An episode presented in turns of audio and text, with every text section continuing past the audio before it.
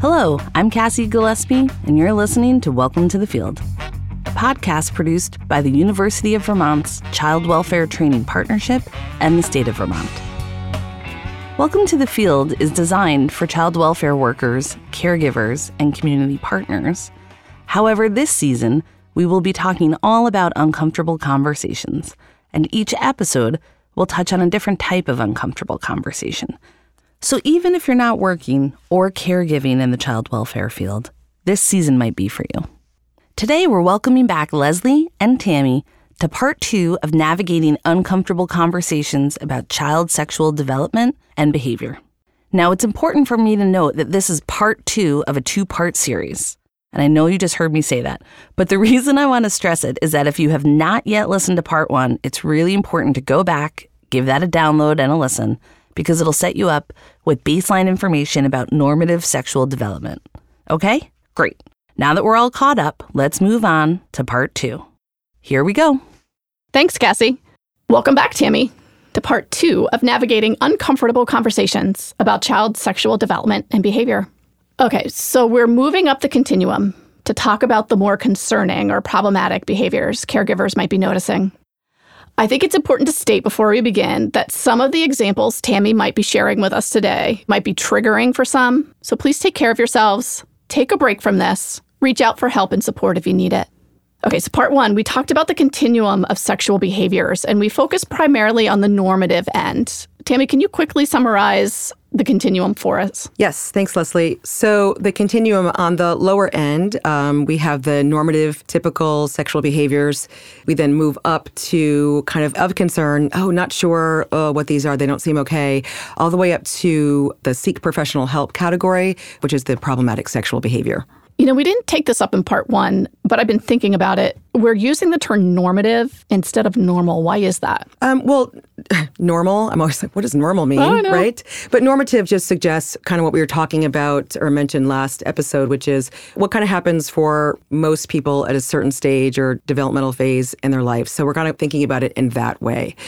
Normal doesn't really, we're not going to use that here. Yeah, it has a lot of connotation to it, doesn't it? Doesn't seem to fit. But language in general is very important, particularly with this group of kids we're talking about. Yeah, ling- language matters. Let's take a minute to talk about language, maybe just to sort of set the tone for today. What is some terminology that we should know or, or use?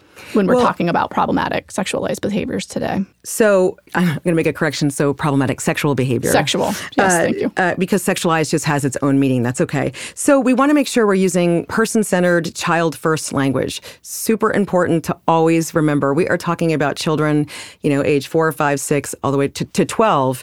So instead of using a term that might not fit, we want to make sure we're saying, you know, this is a child who is engaging in boundary violating behavior or a child who is demonstrating inappropriate sexual behavior. Um, a child, even if we're kind of bumping up on the continuum, a child who's engaged, you know, had a a sexual act out or engaging in sexually abusive behavior. That's going to be a term we want to be really careful about, but there are a group of kids that we're, we're going to use that. And in general, just, you know, labeling kids, we have to be developmentally sensitive in how we're talking about the children, how we're talking about their behaviors, and certainly about how we're talking about and gearing our interventions and supports. Okay. So a child who's engaging in blank behavior, as opposed to, I'm going to throw out some terms Let's see if we can get a reaction out of you here that we hear uh, folks Guaranteed. use. Sexual predator. Are you going to stop with that one? Are you going to add any or just? Well, okay, but I'll just list them all. Right. Okay. Sexual predator. A child is sexually deviant.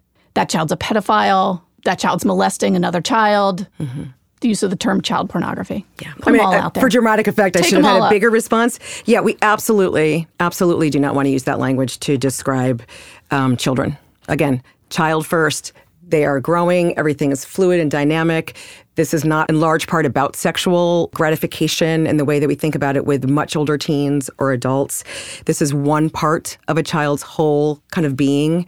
Um, so we just have to be super respectful. And the terms, you know, perpetrator, pedophile, they don't fit. They are incredibly damning, incredibly damaging yeah. for kids you know imagine that in your school file or on yeah. your at the doctor or you know even in the at the local designated agency to have that associated with your name it does right. not accurately at all reflect what the behaviors are or even describing children yeah labels. And stick. I freak out sometimes in meetings. It's like, no. Yeah. You know, or actually encourage people to the degree that they can, like in a meeting or something, or talking with another provider, to make sure they're using the language like, well, this is, oh, it sounds like this is a child who may be having, you know, some struggles with respecting boundaries, respecting personal space. This sounds like a child, again, who who may be demonstrating some inappropriate sexual mm-hmm. behavior. So we're kind of model it, if nothing else, we can model that behavior and how we describe. And then just to come back around again to child pornography, it's child sexual abuse, right?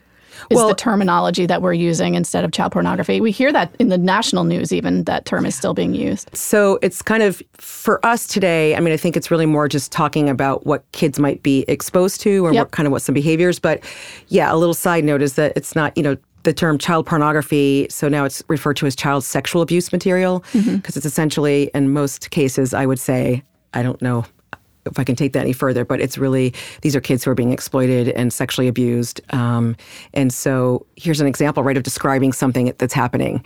What's pornography mean? Or people say porn, which even shortens that more. It's like, no, this is child sexual abuse material. Yeah. But for today, right, we'll talk about maybe that's going to be more about a discussion about children sending images or taking pictures, and that that is not child pornography. Thanks. So we're armed with a little guidance around language, which I think will be helpful. What are some of the behaviors that we're talking about here? How would you describe or, or define these problematic sexual behaviors? Well, it's kind of, you know, last episode talking about that normative piece and, and the aspects of it that make it kind of that sexual play, it's curiosity, exploration.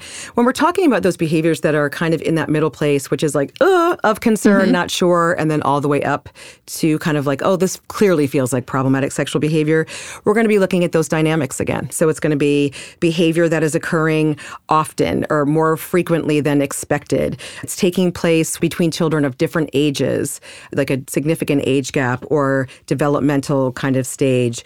It occurs between children with different capacities. So it could be someone who has an intellectual disability, a developmental delay, another sort of other ability. And so that dynamic is concerning. The other part we're going to look at is how is the other child feeling? Is it like, oh, it was that silly, embarrassed, kind of mm-hmm. lighthearted?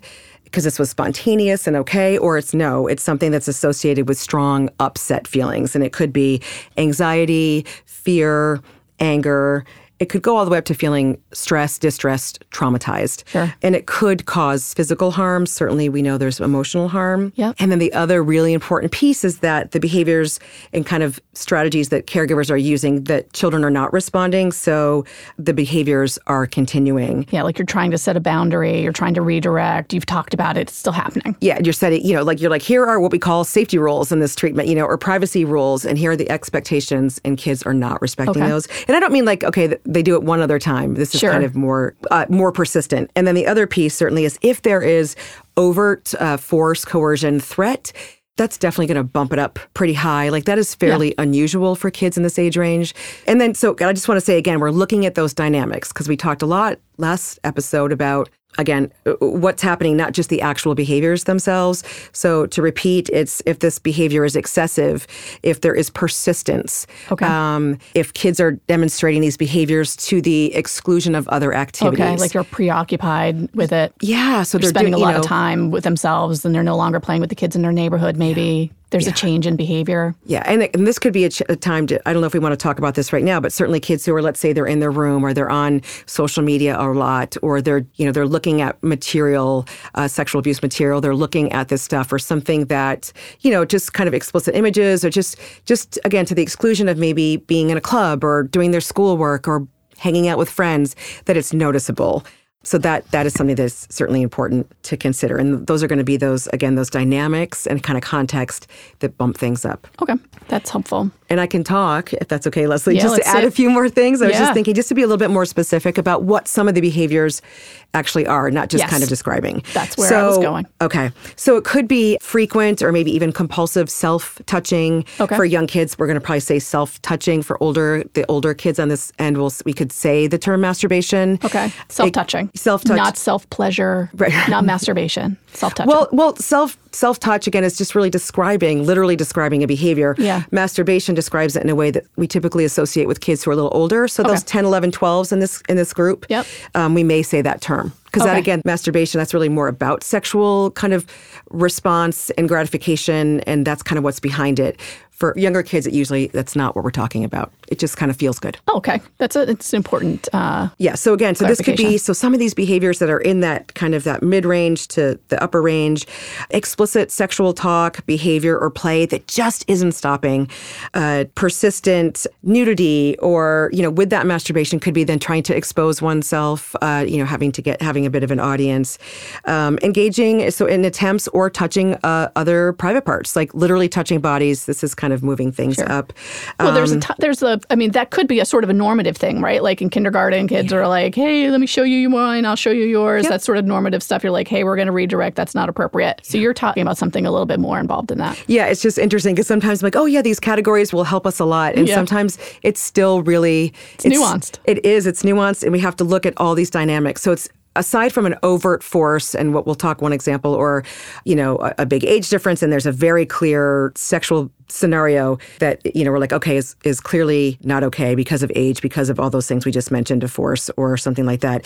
The other ones we have to look at the age again, and who are they with, and what's the context, and are they friends, and are they kind of it's more the giggly, the silly, or is it something else? And there's so much gray Yeah. along this continuum. So it is- mm-hmm. I know sometimes I want to say like, no, these kind of charts, and again, like Toni Cavanagh Johnson, like you know her chart that spells it out specifically, or other places, there's still a fair amount of gray. To be fair, so so those are kind of examples of things that might signal the need to kind of have you know more immediate response and support and intervention and follow up. Yeah.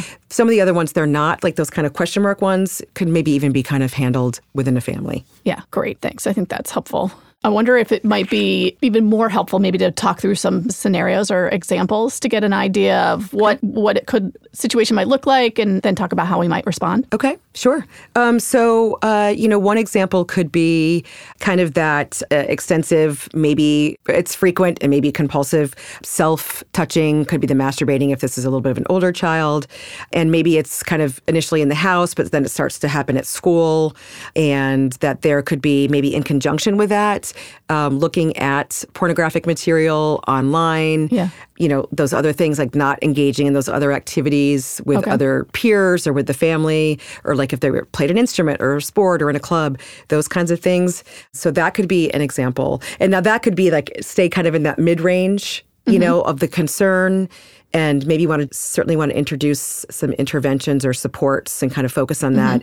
Or it could kind of bump up higher, kind of on the, the higher end of the continuum. And I think you were asking about like intervention, or is that what you were saying? yeah. Yeah, I mean, I think your first intervention would be like, "Hey, you know, let's talk about this. Uh, let's set some boundaries. It's not appropriate to do that in school. It's a private. Let's, you know, in in your room, what's going on?" Right there's, let's talk about what's happening for you because I notice you're not playing with the kids in the neighborhood anymore, spending a lot of time to yourself. Um, you try to address it by having conversations about it and setting some boundaries, and and that's not working. And is that sort of when you're finding that it's potentially bumping up Yeah. on that continuum? again back to those dynamics you know like it's persistent even with these kind of supports in place and the clear explanation of what the expectations are and the rules again we call them we can say safety rules privacy rules and yeah so you just want to kind of cover your bases and then some of those skills that we talked about last week right like try to remain calm try to get some information first about what are the the norms you know in Yeah. terms of this age range and, Yeah. and self-touch or masturbatory behavior and we certainly want to be again clear uh, try to pull in as much factual information, resources. We want to stay away from punitive and making kids feel badly. Yeah. We want these behaviors to stop, and we have to kind of do what you just said. And so, again, it's some of those basic parenting skills that we want to pull into play here. And I don't know if you want to take this up now, but we're talking about kids in care. So we're talking generally, our audience is either family services workers or caregivers. Mm-hmm.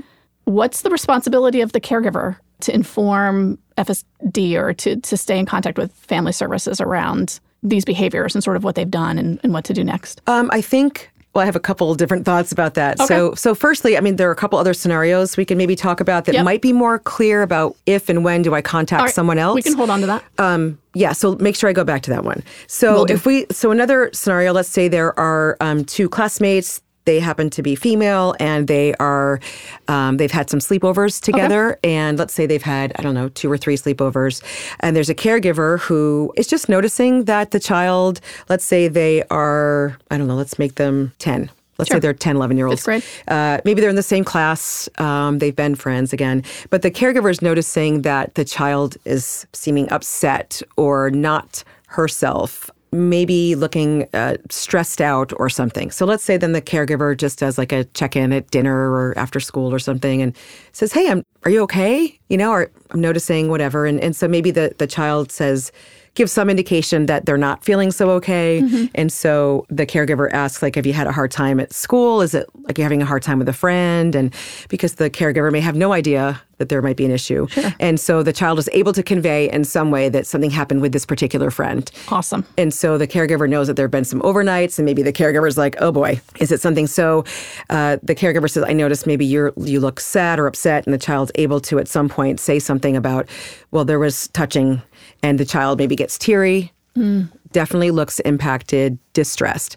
And so there's a conversation. This caregiver does a beautiful job, right, of saying, Yay. What's going on? I'm here for you. I want to make sure you're feeling okay. And the child is able to describe a progression of some touching behaviors with this friend. Like the first overnight, they were just being silly and maybe getting dressed, and the other friend wanted to do some touching. And so the child that's talking to the caregiver did a little touching. There was some over the clothes or before they were changing and noticing of bodies. The second time uh, on a sleepover that the other child really wanted to have, and this person maybe maybe this this child that's talking to the caregiver is a little more reserved, is a little more I don't know has a difficult time maybe saying no, um, yeah. wanted to say no. So she's able to say to the caregiver, "I didn't want to do that. We did it again. Yeah. It wasn't my idea." I was mad and then I pretended to be asleep at some point. And then this person is texting her or messaging her or talking with her. There was a third overnight where there was much more behavior that this child talking to the caregiver absolutely did not want to do, felt like she couldn't say okay. no. And so here we are. Yeah. In my mind, this is definitely of concern. And I'm wondering if it comes in at the problematic level as my mind as, as the parent potentially listening. Right. And I think it, it could kind of stay in this of concern, but we still want to have some sort of response to um, this is problematic. And so even if we kind of conceptualize it in that space in between on that continuum, mm-hmm. it sounds like we need to do something. So one of the things, and this is kind of what you were, I think, asking just a yeah. minute ago. Yeah. What do I, if I'm the caregiver, what do I do? Right. What am I right. doing next? Am and I calling? Right. Like calling and, a report? Or are you saying, oh, do I just call the FSW? Um, and so maybe that's enough. So at the very least, I would say if it's, it's a child in care, you definitely need to talk with the yeah. FSW. I think it's really important to be very conscientious about how you're presenting the information to the caregiver. I think it's important to share with your child, with the child in care, what you are going to do. Yeah, full it, transparency. It, yeah. Here's my responsibility. I want to let you know. Here's yeah. what I need to do. Here's what I'm going to do. You're safe. Right. And here's You're not in trouble. Right, right. Absolutely. You did not do anything wrong. Right. And even kind of saying that sometimes kids do this kind of, you know, if there hasn't been a conversation before. The other piece is sometimes, I don't know about this particular scenario, but sometimes it's a call to the other caregiver. Oh, yeah. You know, and just to say, hey, listen, I just want to let you know this is what happened. I mean, that's tricky, right? Because yes. you're not sure how that's yeah. going to play out. But it, it does seem like that might be important to alert that other caregiver or set of caregivers, whoever, you know, lives there. It depends yeah. too on, you know, how well do you know this child. So there could be a lot of factors yeah. to take into consideration. But you definitely want to then assure your child that just what you said, that we're going to talk to this person. Um, we're going to make sure you feel safe. If you still want to have her as a friend and you guys. Yeah. You want to spend time together? Maybe we could go to a movie or do yeah. something together as with an adult, just while they're kind of checking it out. Yeah. Um, what do you need? What do you need yeah. moving forward? Because you're going to be in school with this person. Mm-hmm. What would mm-hmm. be helpful? What can we do? Yeah. Together? How do you navigate that? So that could be one that, you know, you're like, okay, we're, we talked about it a little bit with the, you know, the, maybe, and maybe you decide you want to talk to the uh, medical provider, the pediatrician or doc mm-hmm. or not. I mean, I think that one depends. Oh, I feel like I just need to take a breath after okay, that. let's take a breath. after that well, a little bit.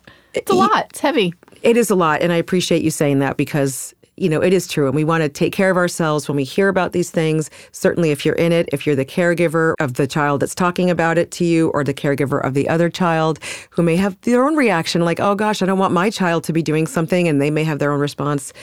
And certainly, you know, try to figure out what you need for each of the kids, actually in ter- I was thinking of another example. Love it. Or couple, and then Please we'll do. To- I think I think examples are super helpful. So let's say there's a situation where there are siblings, and these are siblings who have been in care for a while. Let's say they've bounced around. That they that it is well known that these children have experienced um, great adversity. So okay. they let's say there was some neglect, and then there was. Um, uh, you know, the the home was definitely not safe in lots of ways. That there were unsafe adults around. That um, the caregivers had sexually abused um, the children. So they're coming from this place of multiple trauma insults and mm-hmm. these things that have happened to them. Are they they're placed together? They're placed together. Okay. And so the FSW is aware of at least some of the trauma history, not all of it, but the kids were removed, all that kind of jazz. And so let's say these kids who are similar in age, maybe two years apart, Okay. and they are engaging in frequent, extensive, um, sexual behavior that includes all kinds of sexual touching, includes intercourse, With each other. with each other. Yeah, Okay. and they they are having a hard time stopping this stopping this behavior. So this is this is definitely kind of bumping up, and I think this one is kind of an important example because we're like, oh, folks have a sense that there's a trauma history, so maybe Yeah. this is where that comes from. That maybe you know in part from that, or maybe it's about. I mean, we're going to talk about that I think a little bit later, but is it about how they connect or how they just how they relate to each other? But it's definitely something we don't want to continue. So the behavior and so and so the, the caregivers who took, let's say if it could be a kinship caregiver or a foster caregiver who had a sense about this and tried to set up some rules. This is an example of kids who really they really can't stop this behavior. Yeah. You you definitely need a qualified clinician And you need to work sa- with you know, these children. Yeah, and safety plans. And it's it's probably, you know, most likely these kids cannot stay in the same Yeah. home together. But boy, there'd be so many things to consider. Like they should have contact because they have this relationship. Sure. But it will be something that bumps up. We definitely don't want this to continue. All right. Well, that is a for sure red zone. Yeah, red zone and example. with like, oh gosh, it's so clear where this comes from, and it was Yeah. modeled and it was taught, and they're abused and they're traumatized. These children, and they're both going to need a lot of intervention. And then we could think about um, an example. Let's say the one that feels a little bit more clear. Okay. So let's say there's an 11 and a half year old who is in um, either kinship or foster care. And, you know, we don't even have to necessarily know what that child's history is, but maybe they grew up in a place that was really challenging or no boundaries in the home, or maybe there was violence. Okay. And there's a younger child in the home who just turned four. Yep. And there are, you know, caregivers who are there.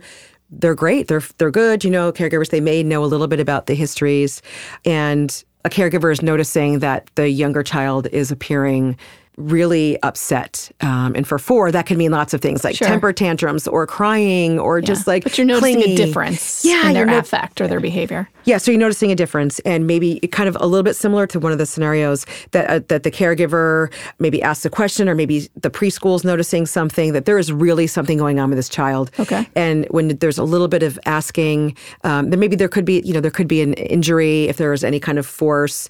This child appears scared, so this is something that's incredibly Yeah. Concerning. And you've got an older child in the home who maybe has been trying to get some alone time with this child, or kind of doing Mm-hmm. that, and maybe being nice to them some ways. But as the caregiver, you're like, I don't know, this doesn't feel It just- genuine. you're, you got a feeling. yeah. And then once kind of questions are asked and this child is able to say something, you discover that there has been, you know, weeks and weeks of sexual behavior. And the sexual behavior involves oral genital contact, it involves perhaps penetration.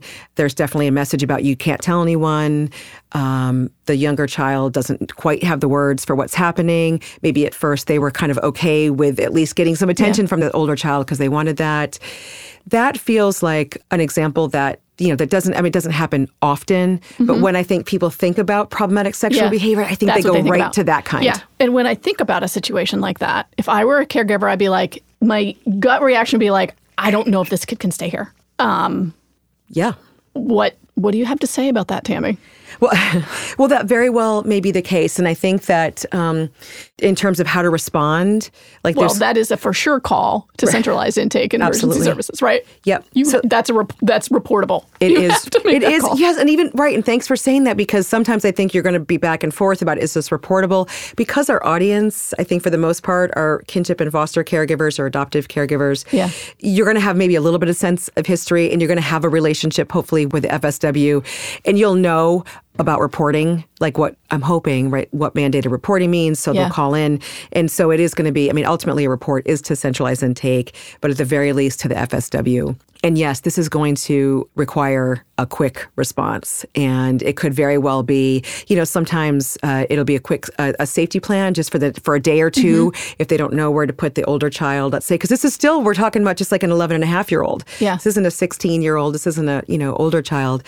But yes, an absolute immediate response, different than some of the other ones, right? Like with the, Yes. the girls in the sleepover, that's a little bit I think different. that's an important distinction because I think, you know, sometimes caregivers, regardless, will be like, this child cannot stay here. Yeah. But it's important to know and remember that with uh, short term intervention, uh, setting a boundary, some redirect, some behaviors that are of concern will go away. And um, the child can obviously be safe in a home with other children. And Right. I, we need to be careful not to sort of jump to the, oh my gosh, this kid can't stay here. Yeah. Right? Because it's important. We want kids to be able to stay in their placements. Um, we don't want kids bopping around. Right. But this, you know, with this example, I mean, because what we have to take into consideration, obviously, is the kids are in the same home, and there's a child who, the younger child who is clearly um, impacted and appears to be, you know, victimized, uh, could be traumatized by what's Yeah. happening. So that would warrant, again, that immediate response and teaming and discussion and collaboration about what to do. Um, and again, that's the high end. These do not happen. This is not your typical kind of sexual act out or problematic sexual behavior. This is kind of the high one. I just want to make sure that we had an example of that in these discussions. You know, the other one, it could be we're just going to talk about like the safety plan and who can sleep where and kind of just really Yeah. focus on what you were saying. So just to kind of to know that okay, that connection and that communication with FSW mm-hmm. is necessary. So in this this example, it's definitely of concern, right? A lot of kids in care already have therapists, right? They're already working with a mental health clinician. Can you expect that most therapists will be capable or willing to treat kids who have problematic sexual behaviors? Well, um, I think a, a quick response to like the high high end, like those when Yeah. that happens, it doesn't happen very much, but when it does, probably not. Okay. Um, and I don't think we should expect clinicians, like a I mean, general a- practitioner, to be able to have that knowledge and sense of what the resources are and the treatment. So we shouldn't expect that. Okay. In terms of kind of the even you know the the kind of mid range, like I Mm-hmm. don't know of concern, like maybe the example of the that compulsive self touch or the girls in the sleepover. Okay. You know, maybe, and maybe what you could do is just um, if you're saying if the clinician, you know, if it's the FSW or if it's the caregiver, or maybe the caregiver and the child talking with the provider who's already on board, you can kind of figure out what that provider can or can't do or is comfortable doing. Yeah. So the answer is kind of yes and no. Okay. So maybe if you have a provider and they're like, ooh, I don't know, I've never, you know, I'm not, I feel really fully qualified for this. Maybe they could reach out and get some consultation before they decide, you know what, we need to, we need to refer out for this, right? Because we want, again, you're connected to a therapist. Yeah. Kids have, if we want to avoid change and turnover as much as possible, right? We want to keep them connected to therapists that they have a connection with. And maybe through consultation, they'll be able to get the support they need to continue to provide some care for that child. Yeah, that would be the ideal. You know, that again, we don't want kids to have another adult in their life who's Yep. trying to whatever, right? We know how important it is to have those connections. And so if the, you know, the clinician's okay with that, if the caregiver and FSW is like, we can do this, you know, I certainly have been called in to consult on a case where it's just, I don't even need to meet the child or the person doing the consultation doesn't, but it's just, you know, give that person information, talk about that a little bit and create a response. Mm-hmm. And so again, that's ideal. Um, and they can maybe kind of keep checking in. Yeah, and you might need to be a little pushy, right? Like, so FSWs, if you're listening, you might need to be a little pushy and advocate with that therapist. Like, hey, let's figure out if we can manage this through you. Let's not jump to uh, referring out. Right. And I want to say that, you know, thinking of all the DAs, the designated agencies across the state, you know, hopefully there's going to be someone there, a clinician um, or a supervisor, a team lead, somebody who's got some experience with this population and, you know, maybe they can consult in house, you know, with a, a clinician. I think a lot of these kids tend to have providers who are at the designated agencies, not all the time, but that certainly, hopefully, there are, I, I think there are those folks, which is really good. So Yeah. that should be helpful. But again, if we're talking about those occasions where it's the high end, that's a little trickier to get. And I know if there were FSWs here, Well, they would tell you using the term specialized treatment, right? Or specialized interventions. yeah. Um, do you want to take myths versus facts? Do you want to like take that up? We have that sort of on our list of things to cover. Yeah. Yeah. We could do that. So Let's dive into those. Okay, so one of the I think one of the most common myths is that kids who engage in problematic sexual behavior or boundary violating behavior have been sexually abused and that isn't entirely true. So research suggests that between a third to a half of youth with problematic sexual behavior have they report no personal history. A third to a half? A third to half. Did I say that right? A half to third, a third to half. half yeah. um, that, but that they do not report any history of, of sexual abuse. So that could, in some ways, we think about that as kind of that overt hands on sexual Yeah. abuse. But these kids may have lived in environments that there are limited boundaries, that maybe people talk about sex stuff too much, the Sure. adult stuff that's not geared for kids or appropriate They just have easy access. to easy access internet. to you know uh, No the talk is sexual that there are right the tv or phones or whatever that they have that so we certainly want to take that into consideration. The other one is that these kids can't like live with other kids. Or they can't be home or they can't be in their communities. And that's just not true as a blanket statement. You know we're going to want to take a look at all these kind of uh, variables and our goal is to keep kids in the community right? Yes. in the families as much as possible Yes. community and to get those services and wrap those around same thing for school. Most of these kids should be in school and can stay in school. And if the behaviors are not happening there, we touched on this last episode, the school doesn't may not even need to know about a lot of these. Again, we're talking mostly, right? It's the middle to the low end is what we're normally talking about with this stuff.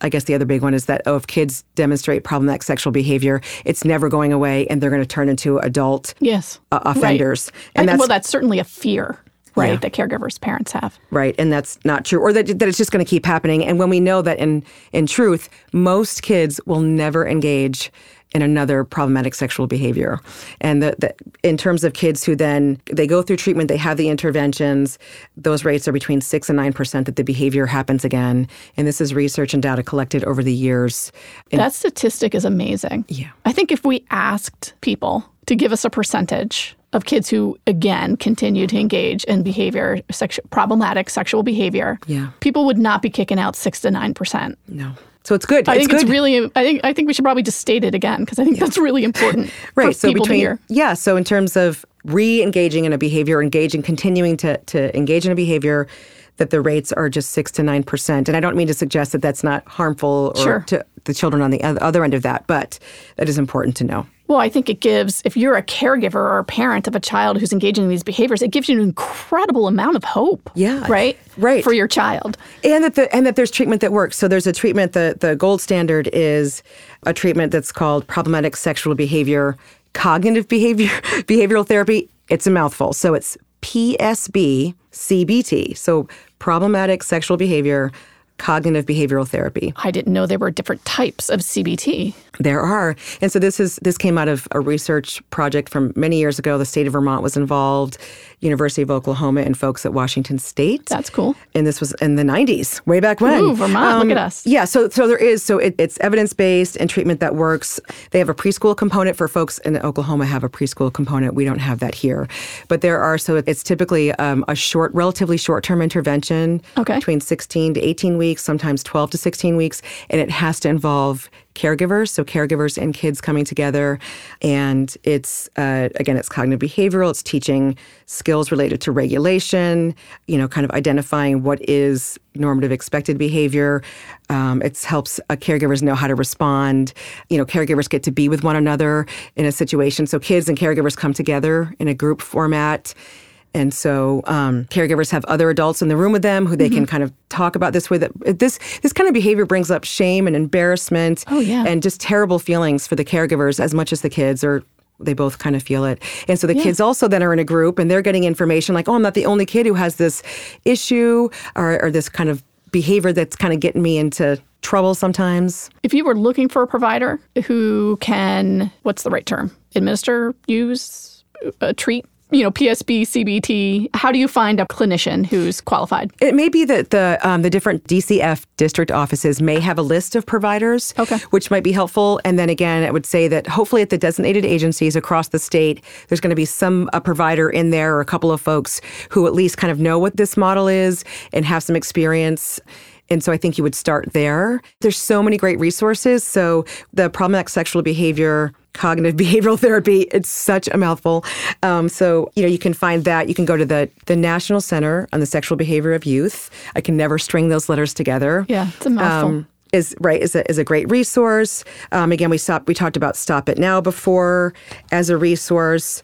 Uh, amaze.org, uh, Safer Society Press, right here in Vermont, has a, a list of folks and providers who could you could potentially contact. Okay. There's good video. So there there are some resources and we're going to have those listed, right, Leslie? Yes. And so again, I think that the most important part is just to remember that these are kids first, that most of these kids will never engage in another act out, another problematic sexual behavior and that with support and guidance and that specialized information that they can kind of overcome these sexual behavior problems and just kind of be regular old kid and that Yeah. and that the other part that's important is that kids can kind of move up and down a little bit on this continuum and even if there's a child who in the past has had a kind of a documented problematic sexual behavior other behaviors that they engage in are in the normative and typical range. So we want to kind of make sure of that too. And that the caregivers, you know, when you work with your child, that we can, that stuff can just get better and you can talk about it. We're going to pull in some of those basic kind of caregiving, parenting skills, and that there is hope, lots of hope for this population.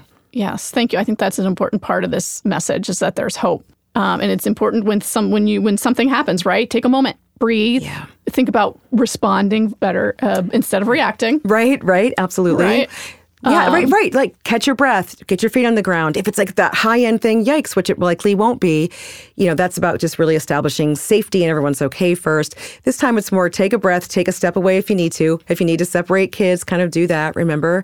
And hopefully you've done some homework and you know maybe a little bit about kind of normative development stuff. Uh, talk to your partner, talk to a friend, get on the phone and talk with your FSW, the medical provider.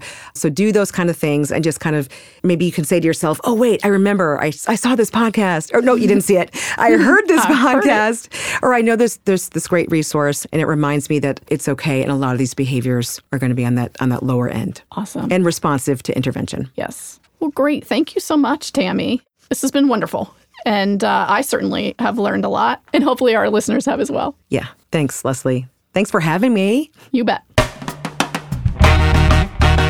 Welcome to the Field is produced by the University of Vermont's Child Welfare Training Partnership and the state of Vermont.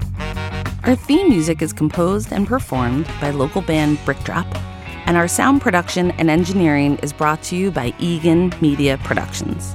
We'd also like to give a special thank you to our in house technical production assistant, Emma Baird. For Welcome to the Field, I'm Cassie Gillespie, and we'll see you next time.